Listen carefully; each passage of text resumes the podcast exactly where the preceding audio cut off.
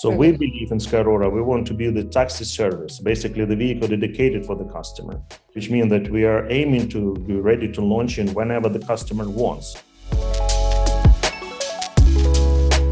Obviously, we had to shut down the office in, in Ukraine on the first day of war because I cannot put uh, my people under the risk.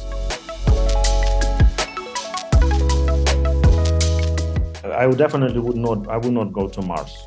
I would rather go somewhere else, in Venice, in Italy. First, a quick message from our sponsor. Sourcing tech talent and delivering your software roadmap shouldn't be difficult. That's why Deazy connects high growth companies with some of the best pre vetted developers from across the world. Whether supporting your in house team, building your dream dev squad, or delivering a project end to end, Deazy's unique model is trusted by businesses globally to help them rapidly execute software development. Deazy is offering all UKTN listeners a 10% discount on their first engagement. Go to deazy.com slash UKTN to access quality development teams today.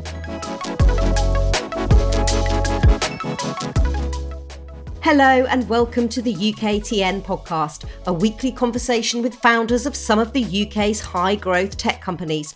Each episode will talk through the founder's personal journey, their vision for their business, and their views of the wider tech industry. And joining me, Jane Wakefield, today is Vladimir Levykin, who is a space entrepreneur and CEO of British satellite firm Skyrora. Thank you for talking to me today, Vladimir. And first up, I want to say that space entrepreneur is such a glamorous job title. The idea of being a pioneer in this new frontier of space is very exciting. Space always holds such a fascination for people, doesn't it? So I wanted to start by just asking, you know, what, what space meant to you, what it was that inspired you to get into the space industry. Yeah, th- thank you. And first of all, I would like to say that uh, I was inspired by space since I was young, but as everyone, I was inspired by the IT more than space. So my original background is IT. Uh, but then in, in, roughly in 2016, 15, right, we start uh, the Elon Musk, who is, was also originally from IT, inspired the whole IT industry and showed that actually there is even more exciting thing like s- space and actually he showed that is actually doable right? And uh, i was in silicon valley back days. I originally from ukraine moved here in edinburgh a long time ago but for a couple of years i, I decided to relocate to the um, silicon valley in the us right? And what i've seen actually that apart from the old usual IT uh, excitement stuff, there is a new space appeared among every every single mind in, in Silicon Valley, and more, a number of IT companies and IT entrepreneurs start to invest in space. And that's how the space came to my life.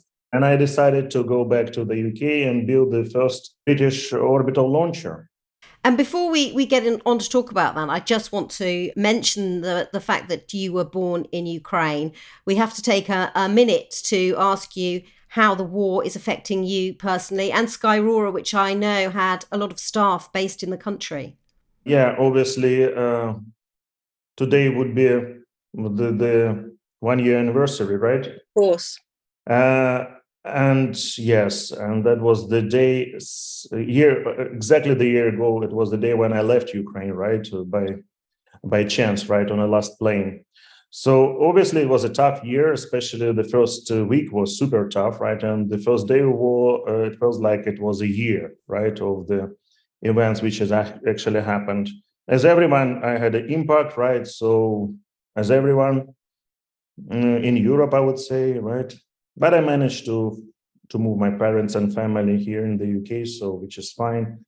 As for the skyrora team itself about 10% of our people went and joined the army on the first day and they're still on the front line fighting.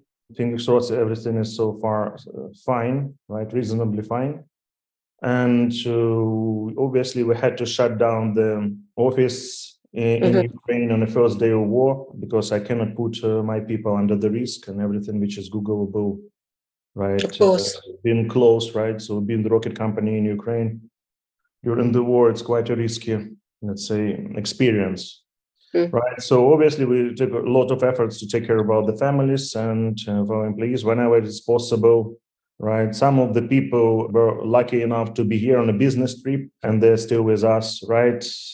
And uh, yeah, the British team took double of the efforts, right, to actually compensate the you know loss of uh, resources which we have in Ukraine. Uh, especially proud about that because of the British team, we managed to basically move almost in the same speed as pre-war conditions. Of course, the war is going on, right? It's it's it gave us uh, uncertainty and uh, worry and everything else, right? And it's a crisis which we need to take mm, into account and move on. It make us stronger, and then it will make us stronger if mm-hmm. we, but we will win for sure. So, and one of the few bright spots in this terrible war is that the wider tech scene there does seem to be thriving. Did that surprise you? Yeah. So, I mean, what what is actually show, and I would say.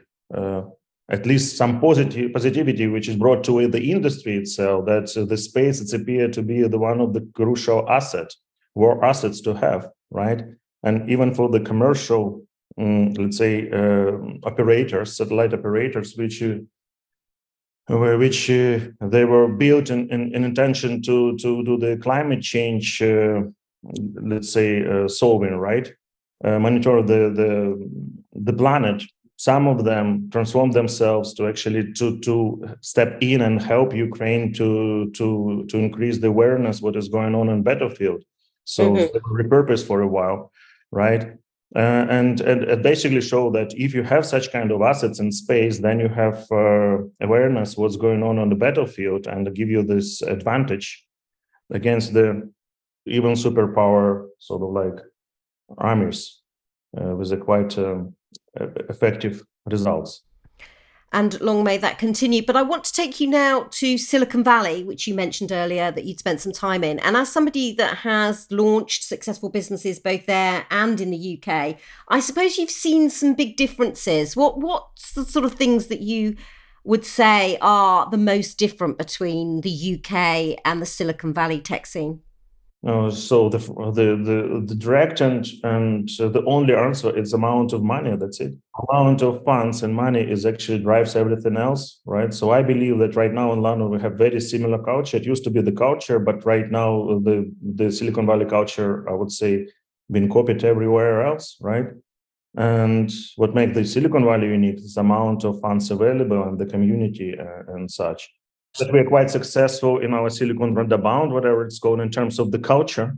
What we need is, is uh, invest more and more money and generate more money and return more money to our investors. And obviously, now you are based in Scotland, and that country seems to be seeing a lot of interest, particularly from the space industry. Is it becoming a space hub or a wider tech hub, would you say? So, no, first of all, the Scotland is uh, the, the, best place to launch uh, rockets to space from the UK and one of the best in Europe, right? Uh, especially taking account that nowadays the most popular uh, trajectories is actually mm, polar or uh, trajectory or sun-synchronous, let's say, orbit, which is basically you want to be uh, as close to possible um, to the North Pole or South Pole, right? Mm-hmm. and you should have the clean trajectory. You don't want to fly over any other territories, which appear to be the UK, Scotland, and particular Shetland Isles um, have. Uh, which is good. Uh, on top of that, uh, historically, the Glasgow with the Clyde Space and Spire appeared to be one of the biggest satellite manufacturers in the UK, which is also good news, right? And then the Scottish government invested and keep invested quite significant amount of money to create the space hub space hubs uh, and such. For Skyrora itself, obviously, we, are, we would like to be closer with such kind of events. However, the main reason that you know I'm just you know 13 years ago moved from Ukraine to Edinburgh, and that is the place which I loved and and fall in love with, right? And for me, it was no other choice rather than to build company in Edinburgh for the for such kind of reason. But it's appeared to be very good choice. And Rocket launches are notoriously difficult to get right. Things didn't go entirely to plan with your recent test. Can you talk me through that and the, and the lessons that you learned? As we are saying, the test itself was successful, right? The flight, uh, the, the launch was successful. The flight itself was not that successful, right? So mm-hmm. the whole mission exercise was actually to be able to come to the position where we can actually launch the vehicle, especially taking account that we did it in Iceland in October right? Uh, it's appeared to be the weather, uh, despite all the forecasts and uh, models which we did, was actually completely different, and it was the strongest storm for one uh, for last hundred years, and we experienced such kind of. Uh, let's say disasters, right? So two days before, for example, we had the storm so massive that it washed out the, the road to our launch pad, and which in the end we were com- completely uh, let's say lucky we were super lucky that we actually uh, been in the position to to execute the launch right? And the uh, we uh, we stress our team to the limits we stress our technology to to the limit. We set up the mobile launch complex within days right? And the uh, based practically on empty field which uh, basically uh, we are going to use for the orbital launch as well the same infrastructure which prove that for example, in our case, we shall not build, you know, massive and spend millions and millions on massive infrastructure. We prove that it's actually doable from the empty field with the mobile solution, right? Uh, which then been taken away and the nature round was not intact. So as for the launch, uh, we did success, uh, we did successful start, right? Mm-hmm. Uh, but then we experienced the anomaly, anomaly, or let's say the, the failure of the software on a board, uh, which then lead to the um, flight termination program. Mm-hmm. So in simple words, we managed to test lots of, uh, you know, 70% of the objectives which we was assigned for this mission, right? So we received the data and we did, I believe the team counted like 400 lessons for this mm-hmm. mission, mm-hmm. Which will help us with the orbital uh, mission. So it improve our confidence, experience, and everything else, right? Right now, the mission is still, let's say, in progress because we are now trying to recover the vehicle from the bottom of the sea, uh, which is another exercise by itself and a challenge by itself. So we're waiting for the good weather to basically for boat to go out and scan the uh, the bottom of the sea in, in order to locate and then potentially we will, we will uh, use the divers to to basically put it back on, on the surface. So that is requirements from the Icelandic uh, Environment Agency. A quick message from our sponsor. Access to high quality and cost effective talent is one of the biggest growth obstacles facing companies. Deazy exists to solve this problem. In a challenging market, businesses need to focus on reducing overheads, all while pushing for meaningful growth. Deazy's one to many model provides access to an ecosystem of hand picked development teams engaged on a flexible basis and at competitive rates. Visit deazy.com slash UKTN for an exclusive 10% discount for all podcast listeners. Weather does seem to be a big factor in these launches, doesn't it? So, what, what's the perfect conditions? Just a, a, a day with no wind and no rain and for our particular our vehicle because it has a wide range of the weather condition which can operate right so all what we need is just a normal weather right slightly mm-hmm. windy is fine but not the storm so what what happened in iceland that we man we have few hours window between the storms and that what happened. Uh, you know hours after it was heavy snow and and let's say the weather disaster.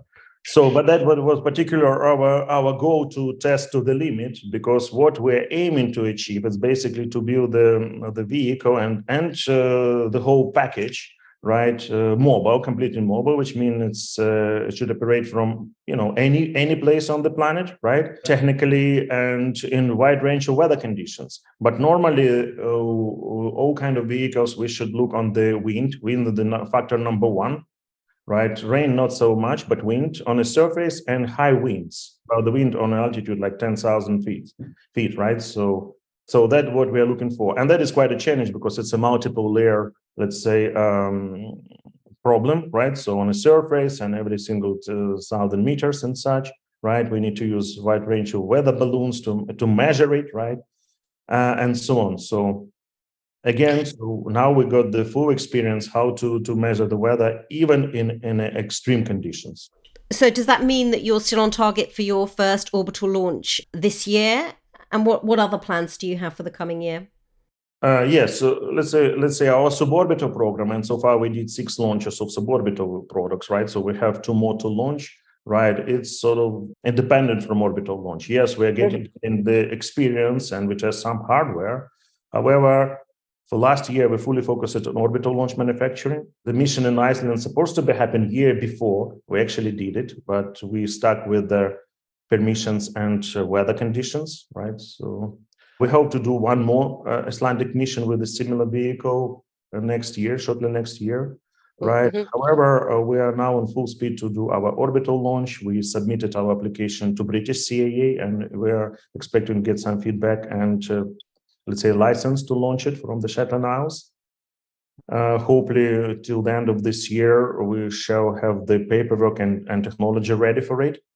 Mm-hmm. If not this uh, year, then I believe the next year for sure. So that is our objective. Everything shall be in line. So the, the, the readiness of the spaceport, and they're doing well, the readiness of the CAA with all the permission granted to us to spaceport, to range operator and such, and of course, us with the technology and rocket science stuff. Obviously, the point of these launches is to launch satellites. So I'm going to ask a bit of a daft question, which is why is there a backlog in launching these satellites? And why do we need so many of them anyway?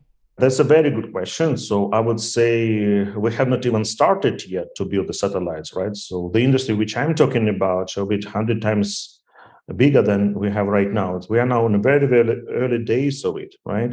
And uh, to answer you why in quantities, so the, the, the biggest players in satellites right now is the Starlink, uh, uh, which is from SpaceX, which they're basically the kings of, of the new space industry. They have everything, launcher and satellite, and the last mile services to the final customer, subscription-based model, Starlink.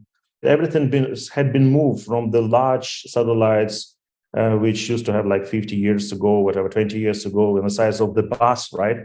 To the very small one, compact in the size of the washing machine. But in order for those small satellites to be operational, uh, they need to be launched on a lower altitude. They can be launched on the lower altitude, but in order to be operational, we need lots of them. We need to mesh grid of them. That is exactly what the Starlink does, right? Launch thousands of satellites.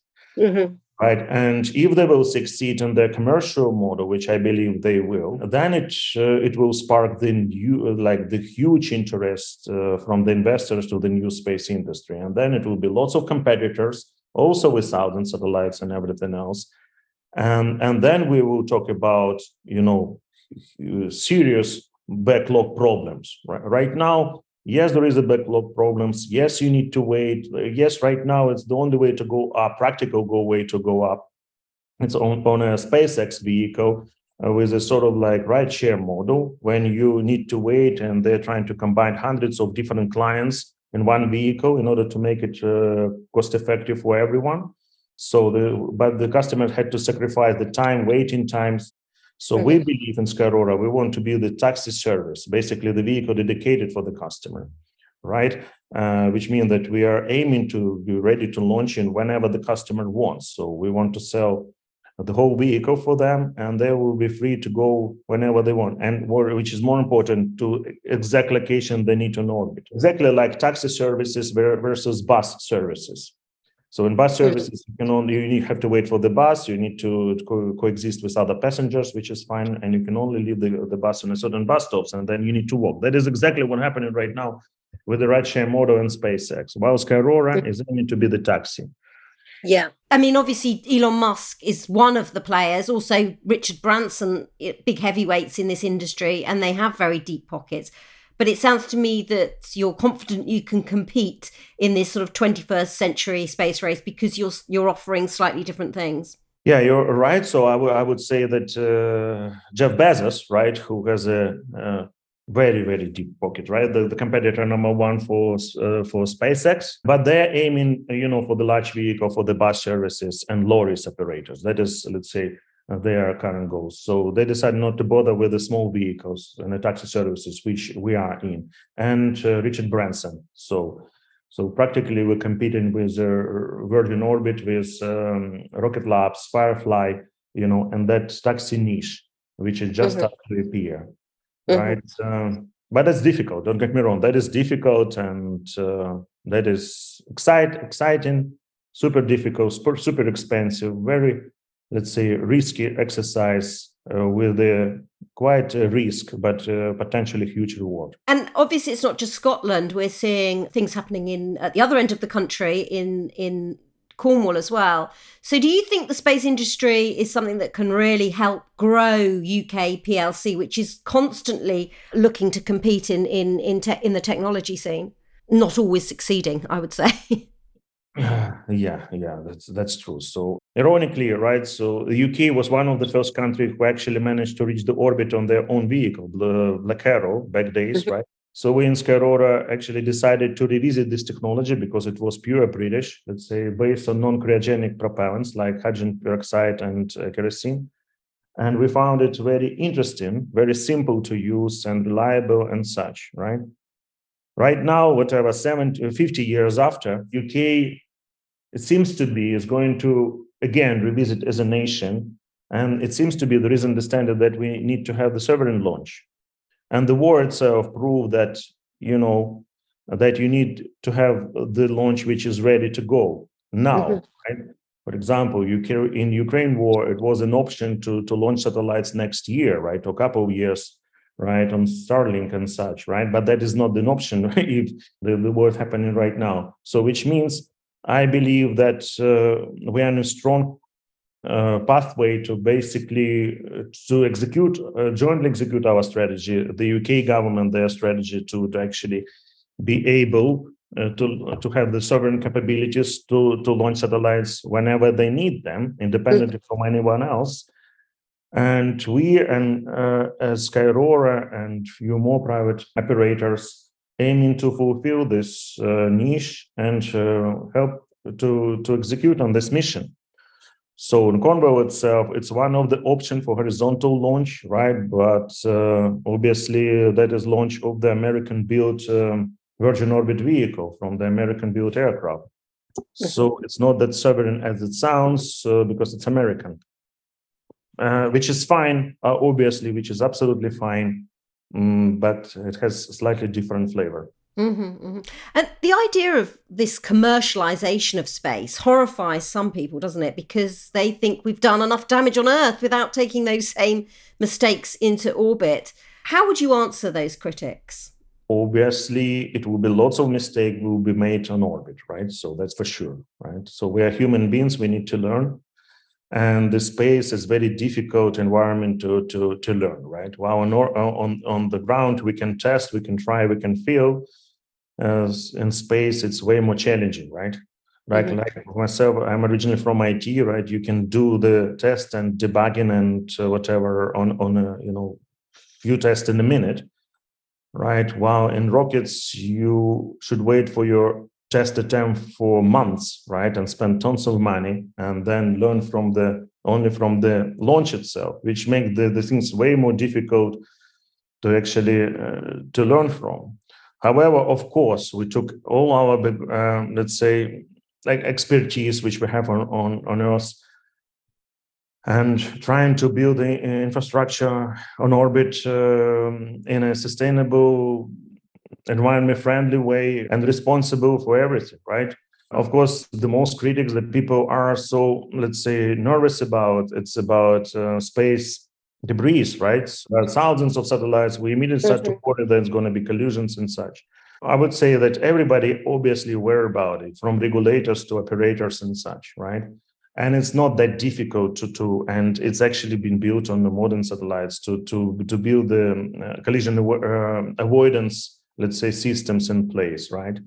Uh, the the volume of the airspace and space which we are talking about it's like thousand times more than the volume of the ocean for example right? While we don't we we manage somehow to avoid the collisions of our vessels in the ocean on a surface right?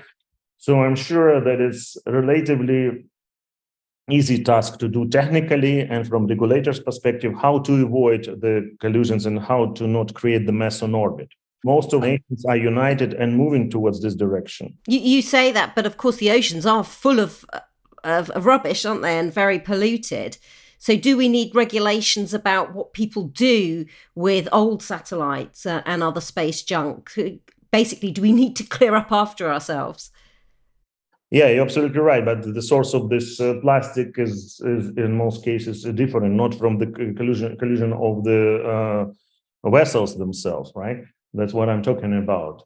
So as for regulators, absolutely, that is the direction which the the all nations are moving towards, right? So with the Suska we have even our, you know, the our vehicle was built uh, uh, with the thought how we will uh, not only put satellite on orbit, which is primary goal, but actually re- reuse the same third stage to take down the faulty satellites. So basically, either replace or put new one and take the faulty one down. So that's uh, what our vehicle is built for.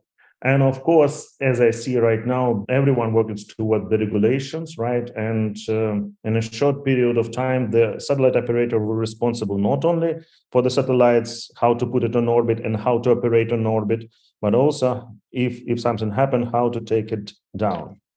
I suppose the more fun aspect of this journey into space that we're all sort of at the very start of, as you said, is the idea of space tourism.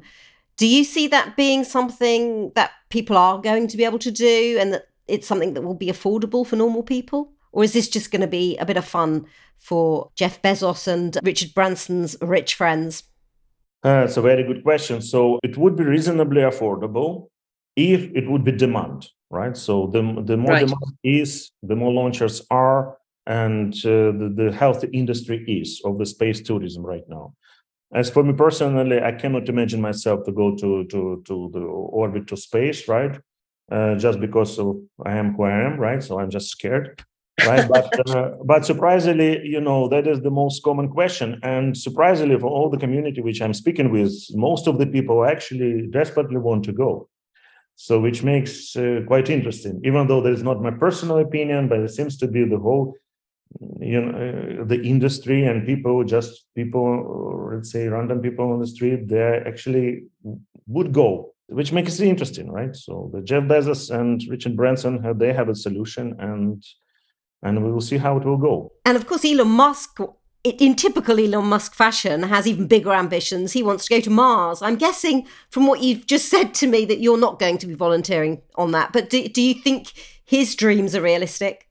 Uh, I mean, it's Elon Musk, right? So he has, uh, we shall be very careful is it realistic or not, because they are right now doing the incredible thing with this uh, Starship uh, program, right? Which is a massive ship, which is could be the game changer uh, for everyone. Which they they changed the game once, and they're now they change in game with the Starlink the second time, right? And with Starship, it's going to be the huge change. And yes, with the mission, uh, the vision to have this uh, safety boat, right, for humanity to survive in worst case scenario, why not? So I, I definitely would not. I would not go to Mars. I would rather go somewhere else in Venice, in Italy. Fantastic. Well, that's a good place to end because it's all we've got time for on this week's edition of the UKTN podcast. Thank you, Vladimir, for joining me on this rather wet day back on Earth. And thank you to our listeners wherever you are. To keep up to date with all the latest UK tech developments, head over to www.uktech.news. Don't forget to follow UKTN on LinkedIn and Twitter, and do get in touch with me via LinkedIn or Twitter at Jane Wakefield with your comments and suggestions about the show. Until next time, it's goodbye from me. A quick message from our sponsor. Access to high quality and cost effective talent is one of the biggest growth obstacles facing companies. Deazy exists to solve this problem. In a challenging market, businesses need to focus on reducing overheads, all while pushing for meaningful growth. Deazy's one to many model provides access to an ecosystem of hand picked development teams engaged on a flexible basis and at competitive rates. Visit deazy.com slash UKTN for an exclusive 10% discount for all podcast listeners.